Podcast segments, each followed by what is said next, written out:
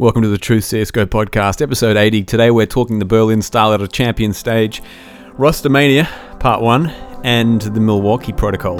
Hey guys, this is Electro. Hey guys, I'm Guardian. This is Daps. This is Nico. This is Nifty. This is Chris J. This is Fair. Godzilla. Uh, this is Kerrigan and you listen to the Truth. The truth. The truth. The truth. The truth. The truth CSGO podcast. The Truth CSGO podcast. The truth CSGO podcast. Are we rushing in? Or are we going sneaky beaky like?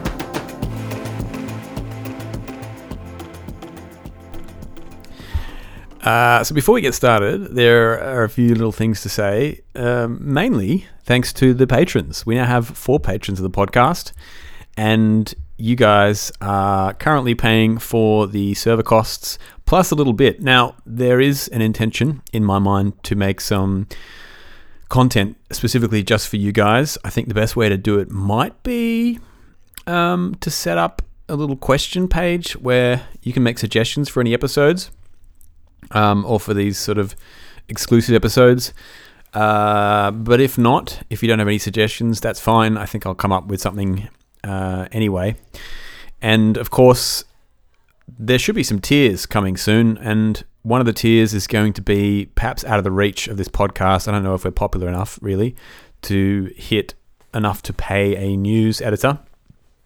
Um, so I'm going to have to do a little bit more brainstorming. But in the meantime, if you have any ideas for tiers we can hit for funding to encourage more people to donate to the Patreon account, let me know. Okay, so we had the Berlin StarLadder champion stage the uh, final week, and it was won. The whole thing was won by Astralis, and they won their fourth major and their third consecutive major in a row which basically makes them kings of the world. But let's go back through some of the matches because this is where the major gets really juicy. And this was actually the juiciest major for a long time. I think since Boston. Uh, we had some incredible semifinals. We had some incredible group stages.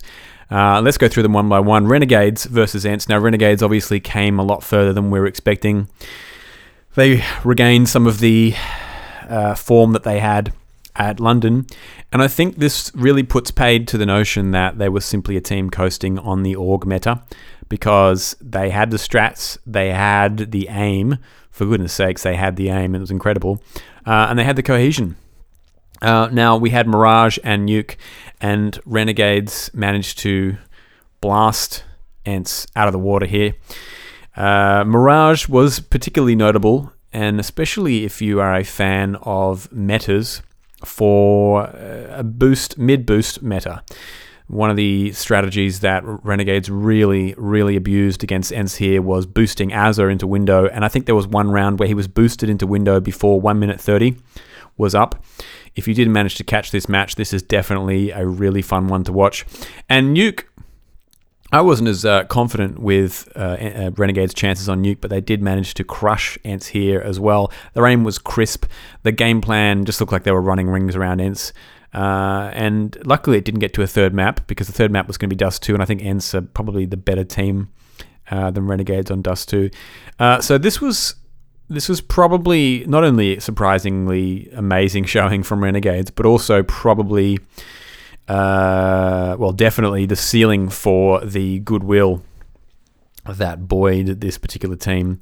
The goodwill, uh, obviously, perhaps had run out between Aleksib and the rest of the team here. Now, the next uh, group stage we had was Avangar versus Vitality. Now, this one I actually picked. I did feel like Avangar was on the upswing and Vitality were on the downswing.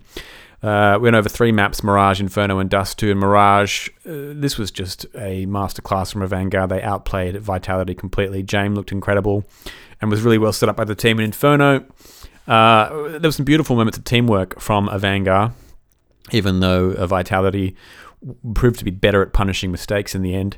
Um, and one of the things I noted down was that Adren looked like the calm monster from PGL when he won uh, the major there and was the MVP.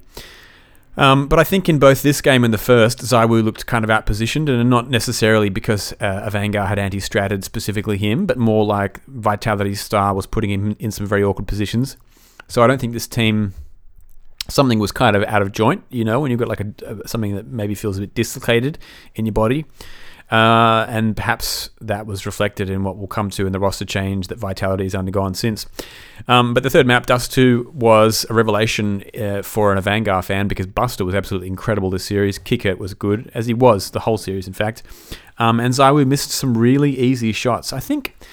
Uh, well, I've seen that a lot from him, but I think he's got a little bit of that Draken window where, however, he's configured the sensitivity of his mouse, it can become very hard to shoot shots that would look quite easy and easier to shoot shots that would look quite difficult. I've noticed it myself when I changed sensitivity recently that uh, I sometimes whiff the most easy shots and really smash the the um, flickier ones. And I think that comes down to the fact that if you have a low sensitivity, you're used to using twitchy movements in your hand. And so often, if your cursor is perhaps already on someone who may not even be moving fast, your instinct is to twitch your hand, which of course makes you miss what looks like an easy shot. Um, now, I think the best part about this from a viewer's perspective was that Avangar read Vitality's CT defense so well.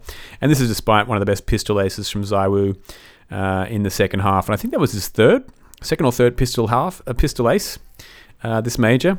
So he's not slowing down. But Avangar definitely, uh, yeah, really kept that upswing going here, which was so much fun to watch. Then we had NRG versus Na'Vi. NRG took this 16 12, 16, 19 7, Dust 2, and Mirage. I wasn't able to watch this match, but I think it was clear that to the previous matches that I watched with Na'Vi here, s1mple just wasn't simple this tournament. He wasn't dominating in the same way he has in the past, and Dust 2 uh, he was actually the second bottom fragger, just only one frag above Zeus with a 0.88 rating. So I don't know how much this says about Na'Vi. Probably quite a fair bit, and we'll talk about their roster changes uh, coming up. But CeRq and Tarik went totally ham here and continued NRG's upswing as well. I had picked them to win this major, but that was on the supposition and it was a risky one, no doubt, that Astralis wouldn't uh, wouldn't have actually regained their form, motivation, and training. Uh, I was subsequently proven wrong. We'll get to that in a second. But Astralis then played Liquid in the final group stage, and this was on Vertigo and Overpass, and they beat them 16 8 and 16 13. And while those scores may seem close, this was not a close game. This was a blowout. This brought back all the memories that haunt fans of NA Counter Strike uh, and had been all of last year, where Astralis faced Liquid in grand finals and just blew them out of the water. Uh, these guys were really badly outclassed, and it became clear here just how much Liquid, um, in gaining their number one spot, had kind of coasted on a wave of confidence that coincided, I think, with a drop off in motivation for Astralis and some of the roster confusion in the other teams. Um, uh, the, the, I'm talking really about the beginning of the year, uh, but Astralis' tactics and team play and innovation here, and probably confidence, um, just really made Liquid look like a, a, kind of a puggy team, which is generally how they were made to look um, back last year when Astralis beat them in so many grand finals, because they never had all those other solid parts. And I think it's very constructive to think about the way they were critiqued by the analysts in their period of dom- dominance. And I don't think they have a period of dom- dominance right now. Uh, and you know, I dislike the term eras here, but whatever era Team Liquid had is is gone, smashed out of the water. As far as I'm concerned, uh, but anyway, uh, constructive to think about the way they were categorized during that period of dom- dominance, and that was primarily centered around their uh, individual skill and some of the people, uh, analysts and casters in the scene, love to talk about how this was the most skilled North American lineup ever. Um, and, you know, Twistzz and Elige and nitr0 and um, NAF were like this incredible core of fraggers. Uh, and they never really talked about how uh, Liquid were pulling out the most amazing strats or the uh, most incredible innovations in utility usage because they weren't. Uh, and when Astralis comes back to doing that, combining it with their incredible individual skill, this is what happens. Uh, so last year, I also said to you know the other teams, not that I assumed anyone was listening, but hypothetically, uh, what are you doing? Get your shit together because Astralis was so, by far and away so much better than the rest of the uh, competition.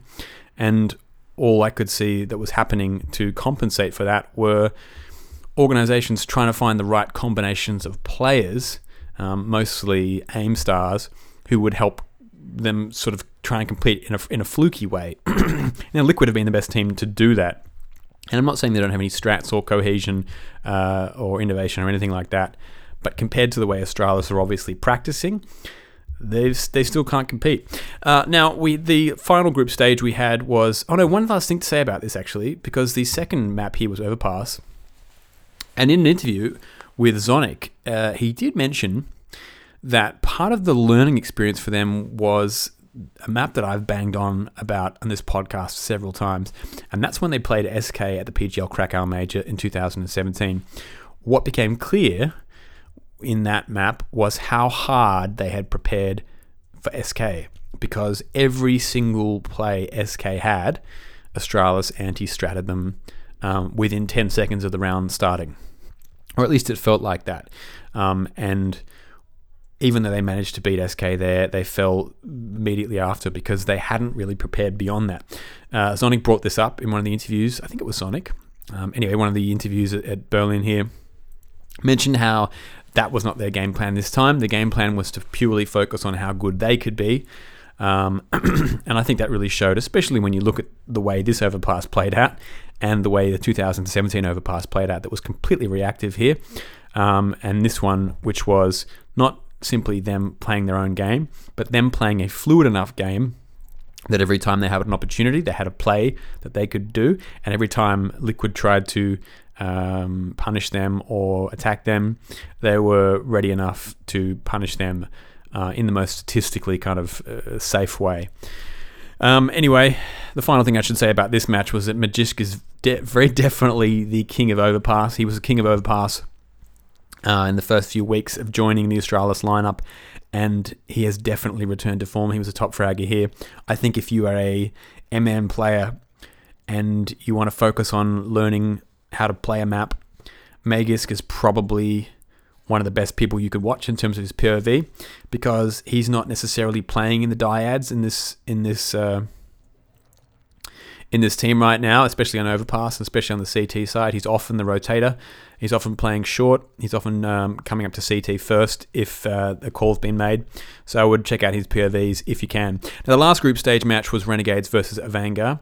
Um, no, that's not true. Is that true? No, that was the last group stage match, Astralis versus Liquids. So then we went to the semis. We had Renegades versus Avangar. This was. I didn't have a good feeling about this one. I had a feeling that. Uh, Avangar were going to win it, and they ended up doing it. Uh, Mirage was the first map. This was pretty back and forth, and it actually felt quite equal. The two teams were kind of reading each other and surprising each other and over, over and over again. Buster was once again the standout here, although it should be mentioned that JKS was a consistent monster. The way his team has now risen up um, has it's it's lifted his profile massively in his performance. There were some key mistakes here from Renegades, and perhaps this is less about. Um, uh, perhaps this is about being able to deal with the pressure less because it was really when it got into overtime this match uh, where Avangar made a whole lot less mistakes than them and managed to close it out 22-19. Second map was Dust 2. I don't think Renegades were, as I said, with the ENCE uh, in the ENCE matchup, ENCE are a better Dust 2 team. And I think here it was shown that Renegades aren't really that great a Dust team at the moment uh, because this was a very one sided game and Avangar just had a far superior Dust 2. I think the the puzzle or the clue to the puzzle in um, Renegades Dust 2 is that Gratisfaction is not being used in the best place. I don't think he's potentially the best mid AWPer.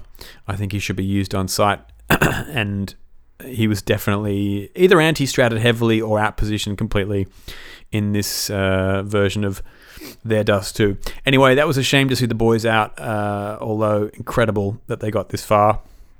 This is the furthest they'd gotten. This is apparently the first time any Australian players in the history of not only CSGO but all the way back to 1.6 have ever made the finals of a major tournament or the uh, semis and of course, the first time a New Zealander even made the uh, champion stage. So that's pretty damn awesome. And uh, as an Aussie, my heart swelled with pride. The second semi final was NRG versus Astralis. At the beginning, of this champion stage, I probably would have given this victory to NRG. But as I said, it, that was a coin toss because who knows how far Astralis had come in their preps. Their games leading up to this champion stage weren't that indicative of how far they'd risen back to their state. And I think their confidence rose as well, back to where it was kind of 2018 levels by this point, where NRG really had no chance whatsoever. Uh, and this was definitely one of the most exciting uh, matches. If you haven't seen this, I actually think you should probably watch it. In fact, I would watch this one perhaps over the uh, major final because this is definitely NRG peaking. Um, and that's a peak that we really haven't seen um, for I don't know when was the what was the best performance with the DAPS lineup? Maybe maybe IEM Dallas last year or something.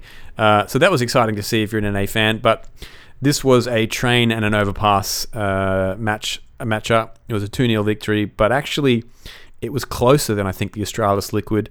Uh, I won't spoil any of it. If you saw it, then you know it. If you didn't see it, I reckon check out the VODs on YouTube. That brings us to the grand final, and that was, of course, with Avangar versus uh, Astralis, which not many people saw coming. I actually saw a grand final between Avangar and NRG, but as I said, that was kind of a coin toss with whether it'd be NRG or Astralis. Uh, now, this was an absolute wipeout. Unfortunately, Avangar, as lucky as their run had been, or as amazing as their run had been, had, had been, I should say, they also got fairly lucky to get as far as they did, considering the disparity between them and Astralis. But then again, that's kind of always how it looked, uh, to be honest, in the runs that, of dominance that Australia's had last year. Uh, and these guys were absolutely shut down. Astralis beat them in a very convincing fashion on Inferno, which was 16 6, and Dust 2, which was 16 5. So they didn't really even get a chance to show kind of too much of what they were made of because Astralis just not only had their number, but were firing on all of those cylinders. Uh, and Avangar never really felt like they got a grip on either of the maps. Um, and any openings that they got just seemed like kind of desperate, very lucky moments, um, flashes in the pan. Now, Device got the MVP of this tournament. Um, and to be honest with you, this is how I feel about it. We'll talk about how I feel about it, and we'll talk about some crazy stats of this um, major overall. I'm very excited. I if I'd had any sort of uh, knowledge about how Astralis had been practicing, I, I, probably would have picked them to go to the Vic, to go to the, the, the to, to lift the trophy uh, because they still were so far and above the rest of the competition and the number two liquid um, when they dropped off uh, at the beginning of this year that I just don't see if they put back in the kind of effort they were how anyone has come even nearly as close to replicating what they were doing. I actually think, um, as I think I mentioned back at FACEIT Major London, Renegades have come the closest to implementing the sort of uh, innovation that um, Astralis has. We've also heard rumours that they have been doing similar sorts of approaches to holistic practices. Uh, if they can keep building on their confidence, and I think they've just obviously given themselves a massive jab of adrenaline uh, in the arm. Renegades, I think, are going to be rising in the rankings in the coming tournaments. Um, so, uh, as, as an Astralis fan, as a fan, as every, everything they do, pretty much, uh, this is awesome. Uh, the only people I would have loved to see the major win over them is probably Renegades. So it's cool. Uh, and as for as for people complaining about it being boring, I was glad that the match was short because it was 4 a.m. by the time it finished, and I had to work the next day. Uh, so I'm kind of happy with that. And like I said, we got some amazing uh, semis and some amazing group stages, which, to be honest, we haven't really had in the last major. Um, including the domination of the grand final. So at least this time, I think we got a really great run of upsets, and of course the underdog story of Avangar, which to me was kind of more out of the blue than the underdog story of ENCE uh, last year, because or in um, you know earlier this year, because Avangar really didn't weren't on the the ascendants before this tournament in the same way ENCE were at all. So that's awesome. Uh, now, one of the interesting things about this, and I'll just sprinkle, sprinkle a few of these in Jame actually had, and the cast has mentioned this before the grand final. Jame, the AWPer on Avangar, actually had the all-time fourth in entry duel percentages um, on HLTV. So that means he wins. Oh, was this? Maybe this was. Oh, I write these stats down without the full information, but I'm pretty sure this was at the whole tournament. He had. No, this was at all majors. Sorry, this was at all majors. He had the all-time uh, fourth all-time in entry duel percentages. So he won his entries, um, you know, more often than not, or he was the. F- I'm, you know what I'm trying to say, don't you? I think you do. He was the f- the fourth highest ranked person to win entry duels. That's it. But he also had the lowest deaths ever recorded at a major ever. So that's some crazy, crazy statistic. The guy manages to save more than anyone else or stay alive more than anyone else, but also was one of the highest percentage in entry duel winners. Uh, okay, I think I've got it out. Um, what else do we have here? Astralis, uh, in the last three major playoffs, are 18 to 0 in terms of 18 maps won, 0 maps lost. But also, they haven't lost any more than 15 rounds in any of those grand finals, which means the opposing teams weren't able to collect enough rounds to win one map over the course of two maps. So Navi, in their uh, what was their what was that one? That was Katowice, or that was L- London, I think. Navi took 15 rounds. In uh, Katowice, ENCE took 15 rounds. And here, Avangar only took 11 rounds. This is three back to back absolute stompings. This is why I think even on their off day, uh, and even if they slump now for the rest of the year, if they put in practice again, they will. They've got such a foundation to build on of this sort of domination. They're still going to be a force to reckon with. Now, one of the other interesting things was about Navi, and I, if you recall, I did say that s1mple wasn't really putting in the monster numbers that we expected. One of the statistics that was mentioned by a helpful redditor was that Electronic has been the top-rated player at two of the last three majors, but lost out to Device both times for MVP. So apparently he was the top rated here as well, which is kind of crazy considering the fact that s1mple is always the one who's called out on that team for being the absolute god. Um, and this guy is doing his best and yet um, not really getting the praise he perhaps deserves.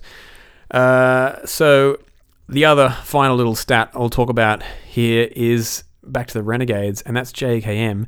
JKS actually, over the course of this major, had 58 entry kills. That is a major record.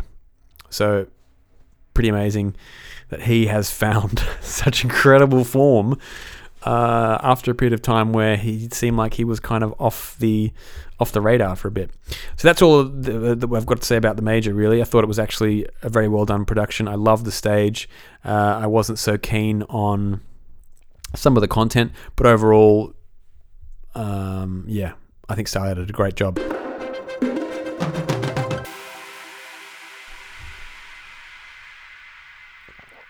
All right, let's talk about some rosters now.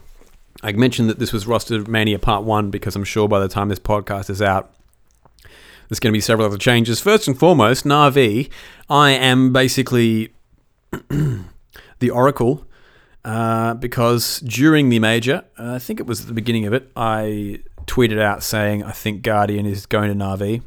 And this was not, let's be honest, this was not my uh, insider knowledge or my sources.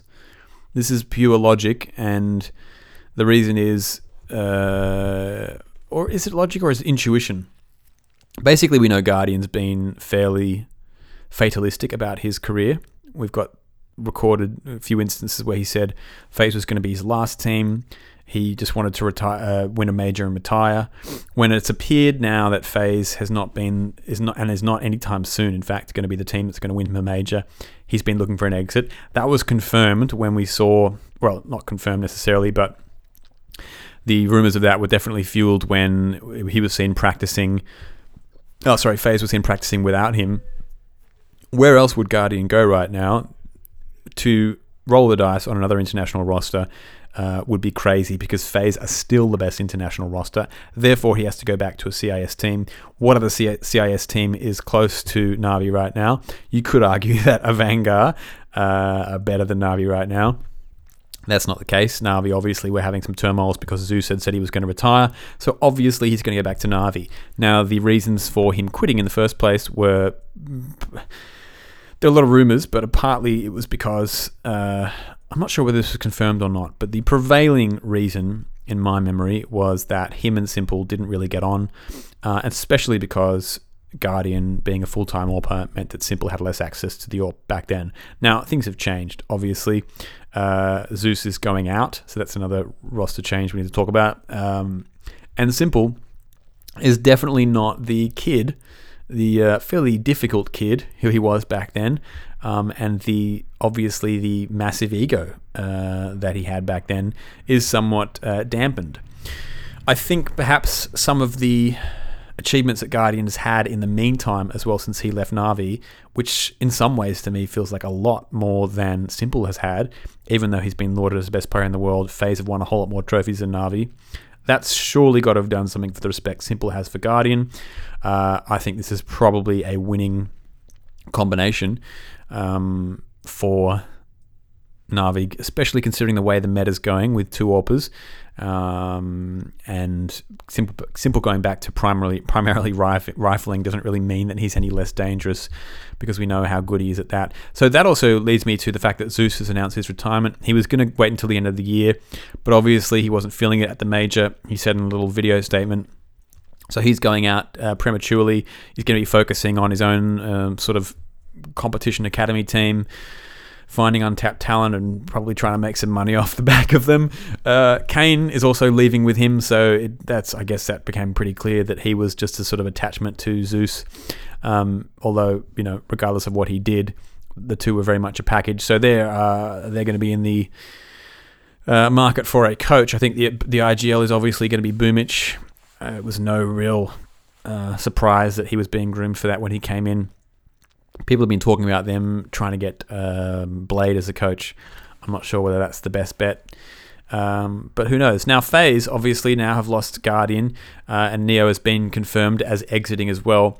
So the screenshot that was seen with them practicing without Neo and Guardian had Cold coldzera and broky practicing in them in with them.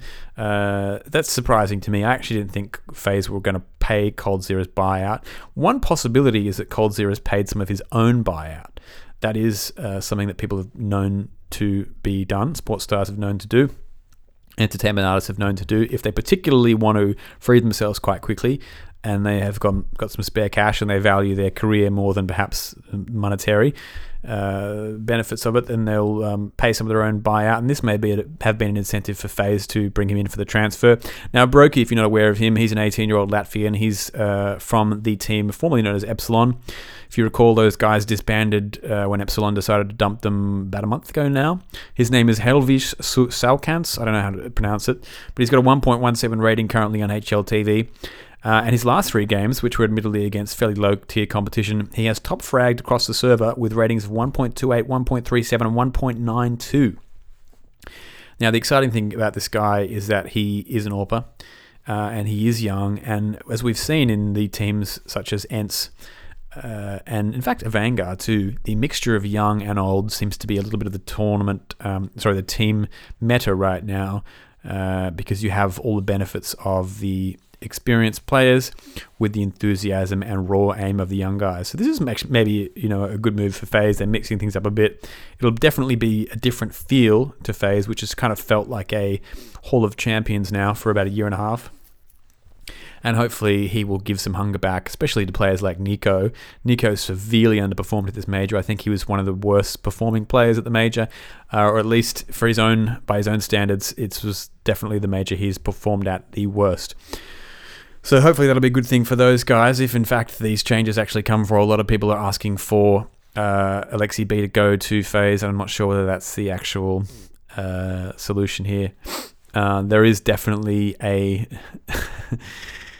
the question of who's going to be IGLing with this team uh, is definitely not going to be broky. It could be that NiKo goes back to calling, but I don't know. Um, uh, that makes me feel queasy. Fnatic have gone back to the old well of players and are bringing back flusha and Golden. So they're going to be flusha, Golden, JW, KRIMZ, and um,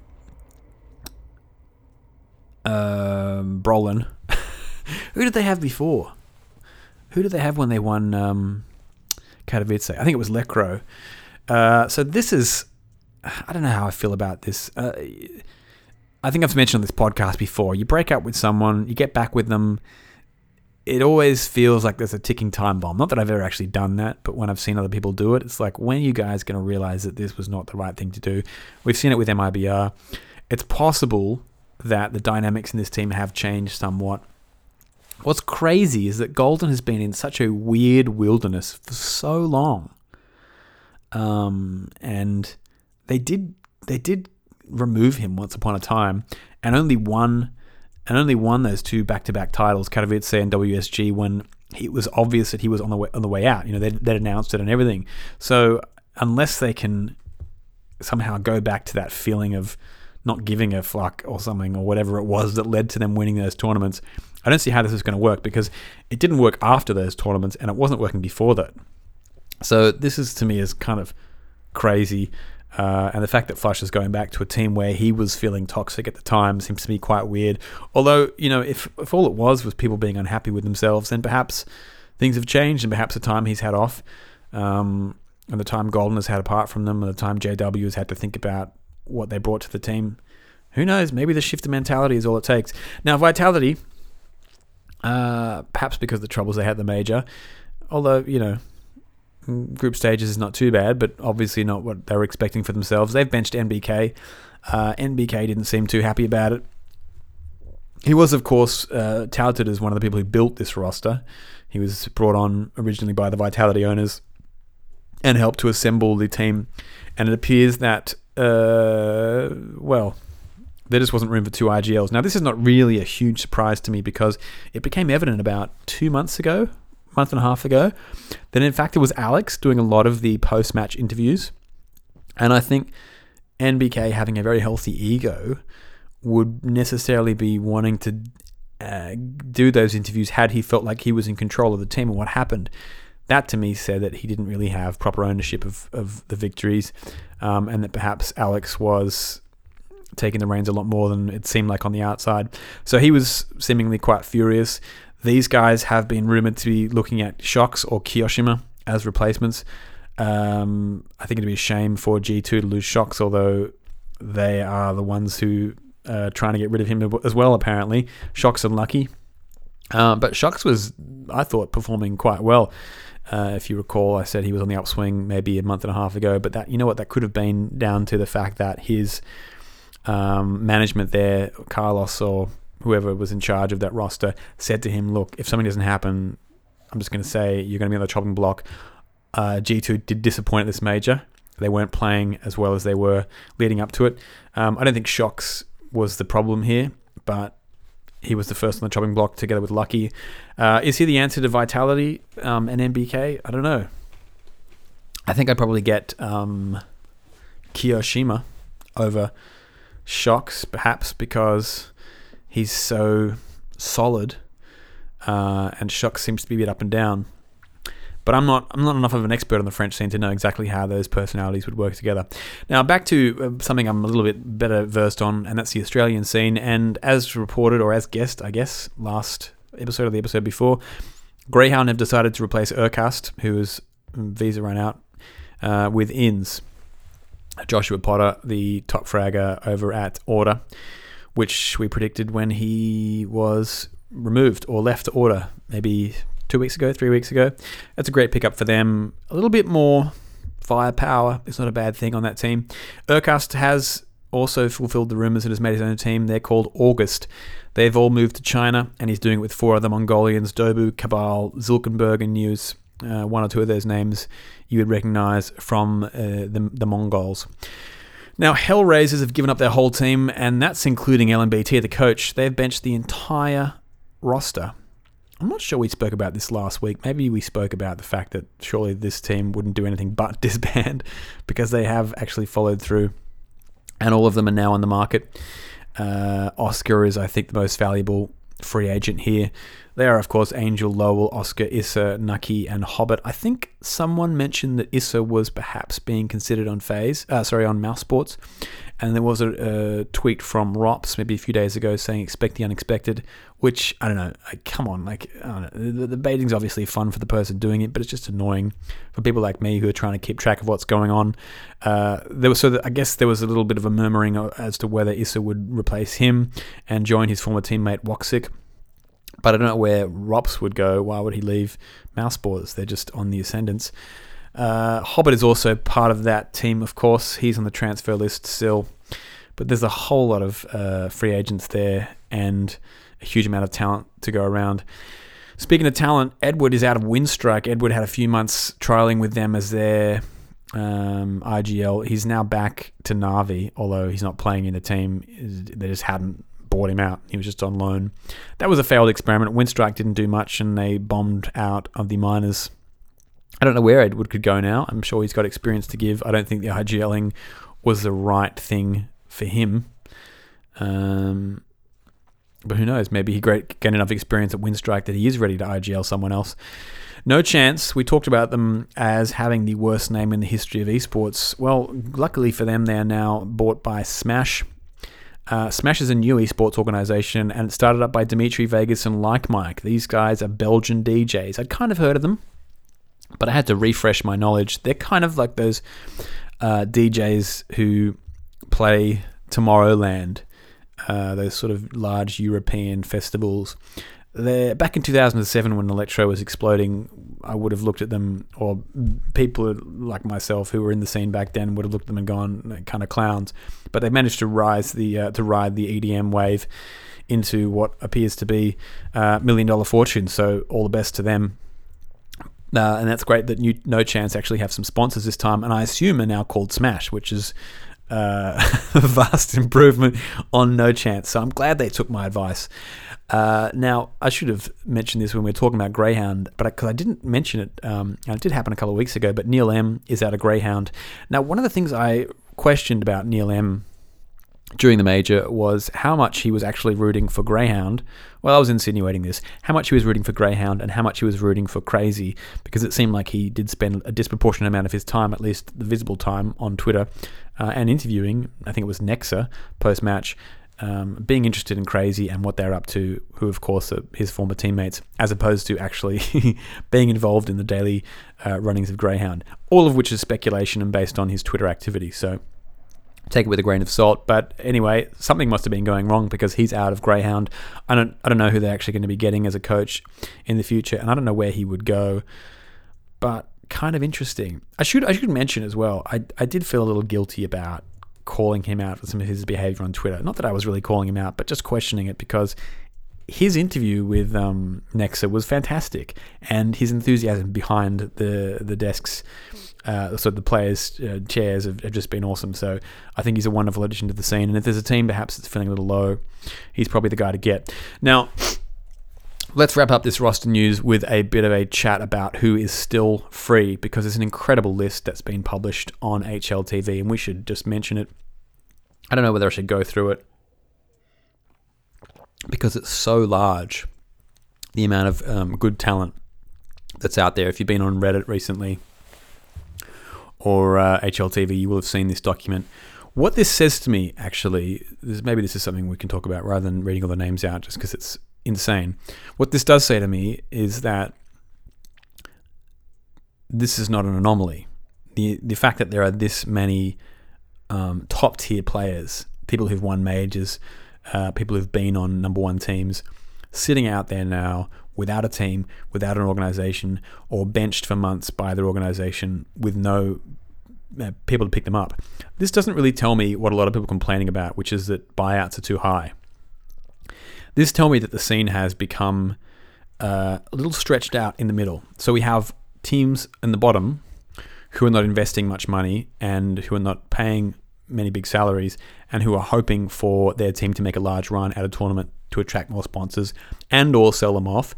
And then in the middle, there's a bunch of teams who are not making any profit or enough profit to change their roster um, at all, and are kind of frozen there, uh, or by anyone who isn't who is above them any players who are above their ranking. And then at the top, then you have a few teams who are actually making money with the rosters they've got. What the difference is, the difference between how the scene is right now and how it was, say, two or three years ago, is that that, that middle group used to have some of the seed money that only the large, the top group are kind of getting right now with their sponsorships.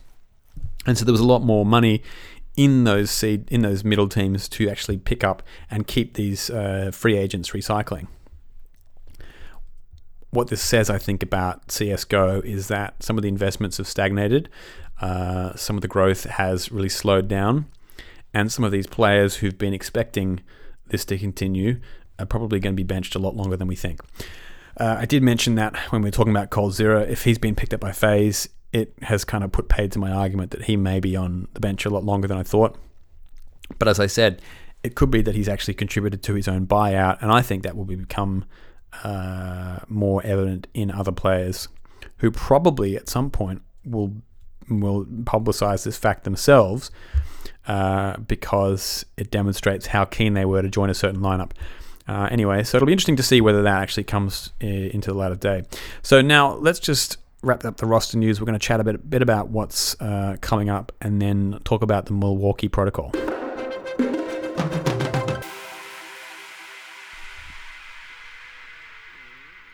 So coming up, we have actually uh, three tournaments in the next seven days.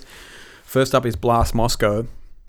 This is going to be fun because we've got the return of Avangar quite quickly after their successes at uh, at Berlin.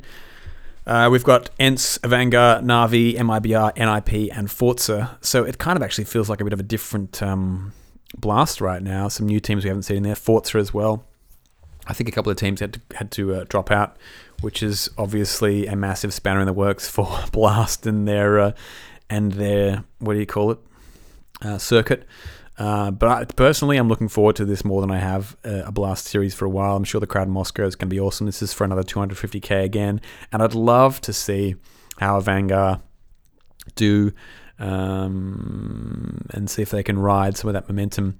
This is, of course, uh, the first time we will see KNG playing with MIBR. That is also really exciting.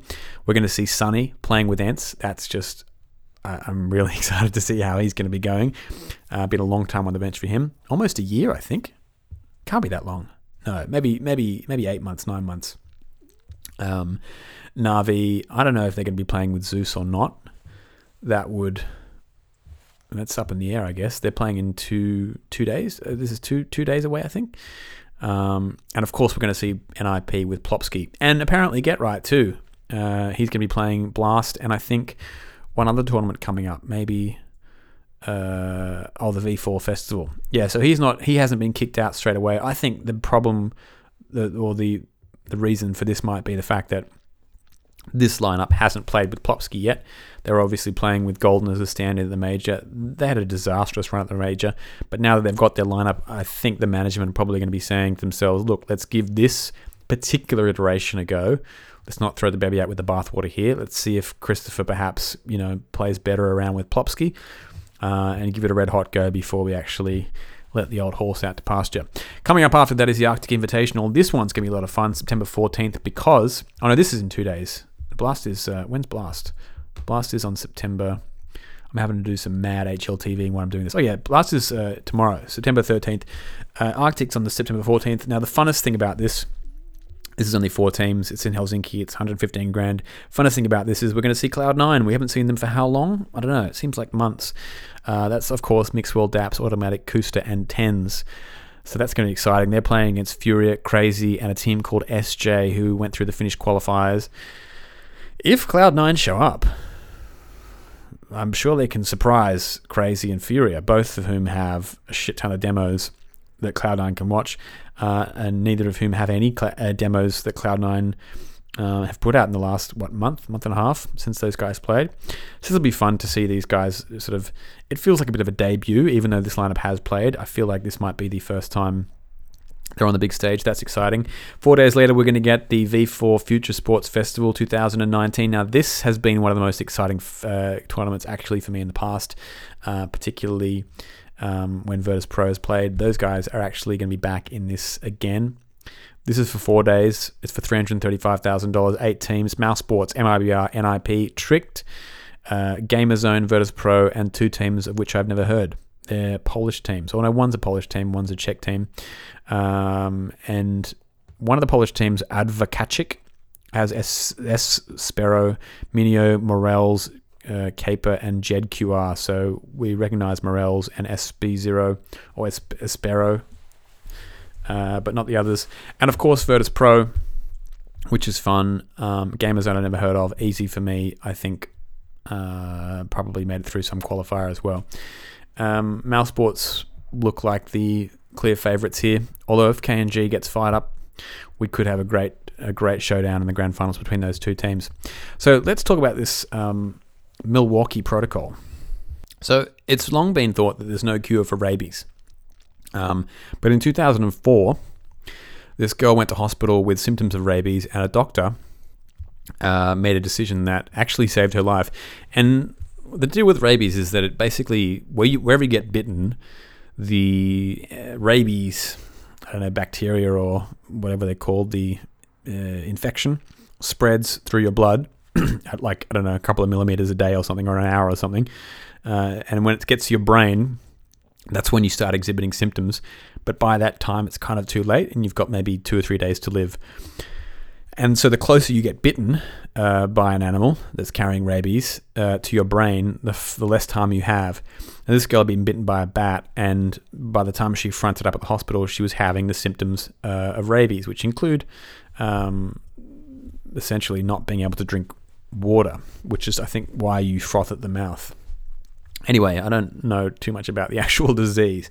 But basically, this doctor said, I'm not going to do what people usually do, which is take care of these people, which is take them out of the hospital or put them into uh, palliative care and you know basically surrender themselves to the fact that their relative or loved one is going to die um, and forget about trying to cure them. What this guy did was uh, put her into an induced coma with several drugs that induce a coma and keep people in comas like ketamine and stuff um, in an effort to slow down her neural activity. Um, I think I'm getting this right. It's basically the way rabies works is it excites your nervous system so much through your neurons in your brain that they kind of get worn out and basically burn out. They fry themselves.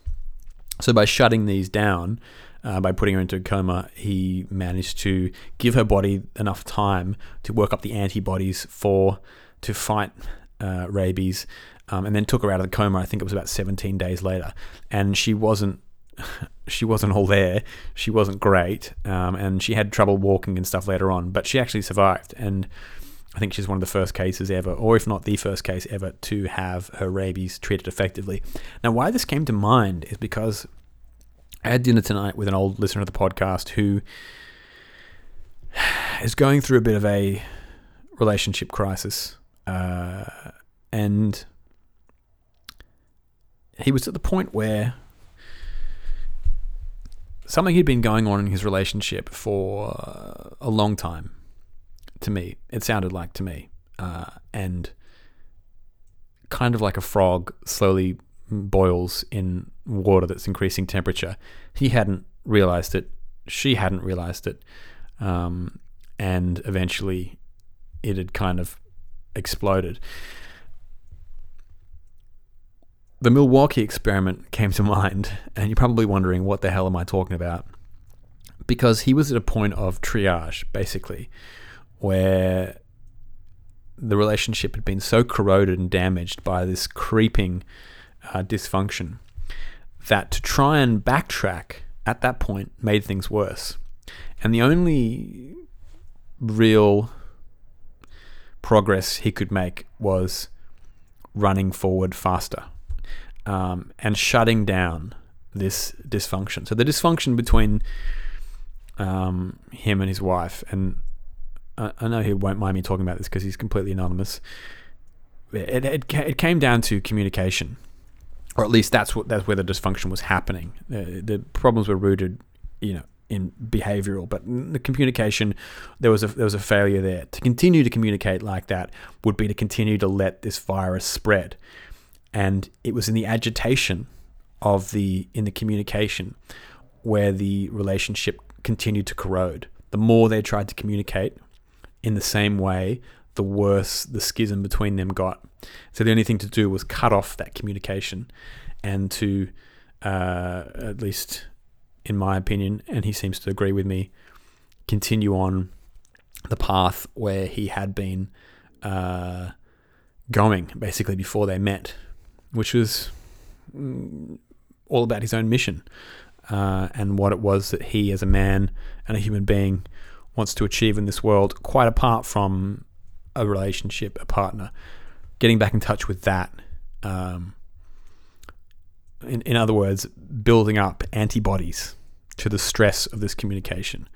Uh, antibodies in the form of self confidence and focus uh, and self knowledge and decision making. Um, and once that foundation was there, then I think you know there's not a, there's not an outside party in this. There's no doctor. There's no third party who's going to come and wake him up. But that's the time when I think it's possible he could come out of the coma, and the relationship could start again. Um, I think this sometimes is a common occurrence because oftentimes we have, sometimes, oftentimes, whatever, we have developed ways of talking about our feelings that are actually not very truthful to what our feelings actually are. And a large part of that is due to the illusions that uh, men and women tell each other, and men tell men, and women tell women.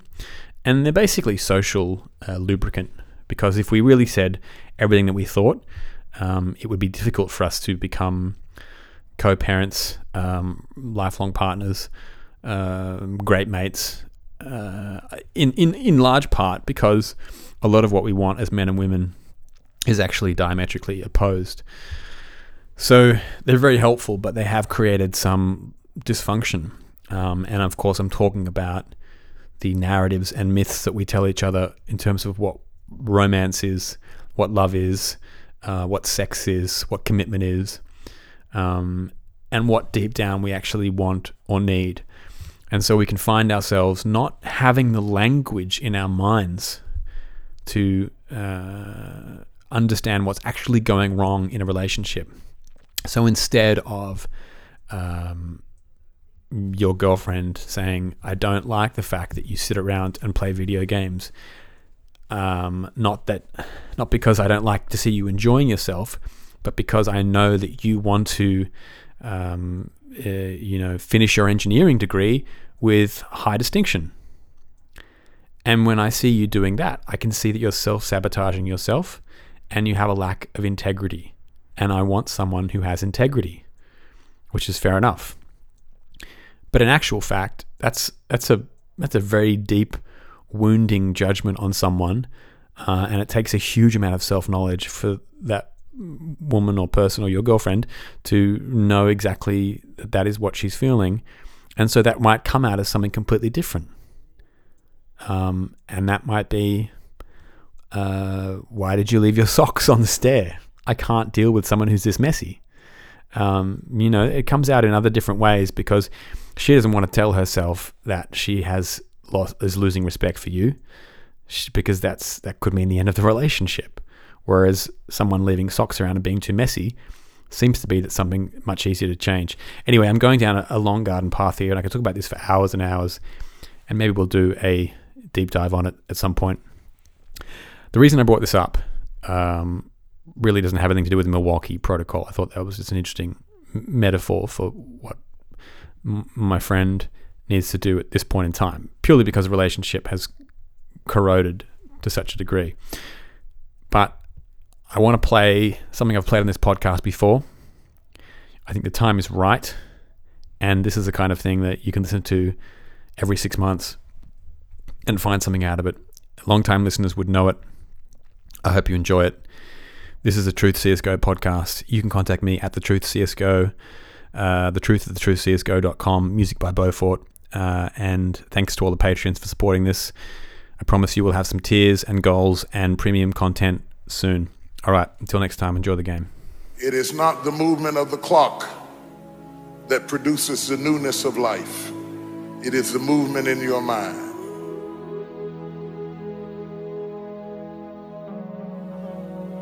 Going to hear all kinds of things said about you. Throw it behind you. The enemies that you see today, you will see them no more. No weapon formed against you shall be able to prosper. Every tongue that riseth against you, God will condemn. This is my time. Of the matter is, everybody in here is going through a change.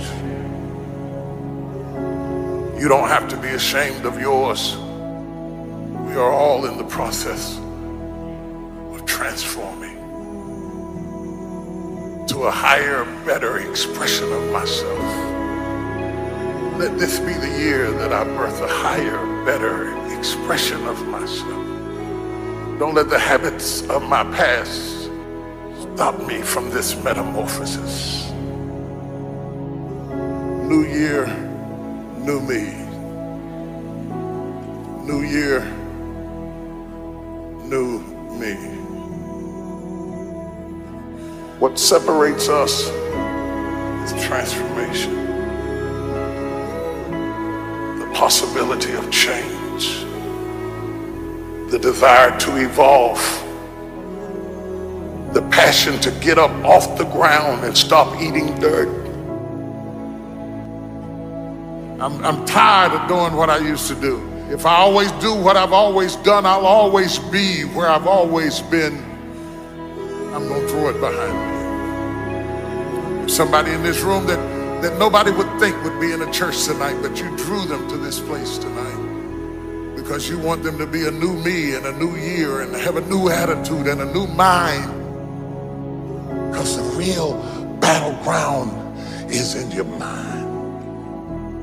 That's where the fight is. You lay down with it. You get up with it. You go to work with it. You can't digest your food because of it. Smiling in front of people and nobody knows that there's gunfire going off in your head. It's not geographical location. It's not debt. It's not money. It's not haters. It's not enemies. It's not liars. It's not backbiters. That's not the battleground. Stop wasting your weapons on what people say because it is not what they say about you that matters. It is what you say about you that threatens your destiny. You will never be defeated by what they say about you. You will be defeated by what you say about you. I dedicate this to you, to the greatness in you, and to the dream that you showed up on the planet to produce. And it's simply this if you want a thing bad enough to go out and fight for it, to work day and night for it, to give up your time, your peace, and your sleep for it. If all that you dream and scheme is about it, and life seems useless and worthless without it, and if you gladly sweat for it and fret for it and plan for it, and lose all your terror of the opposition for it, and if you simply go after that thing that you want with all of your capacity, strength and sagacity, faith, hope, and confidence, and stern pertinacity, if neither cold poverty, famish, or gulf, sickness or pain, or body and brain can keep you away from the thing that you want, if dogged and grim. You besiege and beset it, with the help of God you'll get You have greatness in you. What I'm trying to tell you, beloved, is that you can have a new year, but it don't mean jack diddley if you don't have a new mind.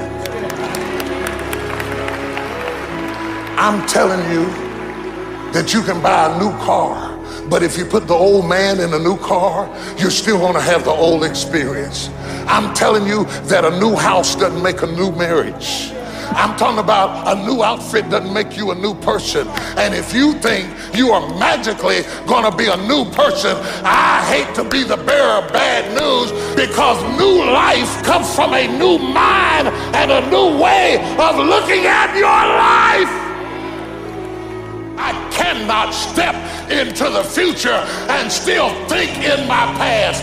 I cannot let the rumors and the stain of what they said about me destroy my opportunity.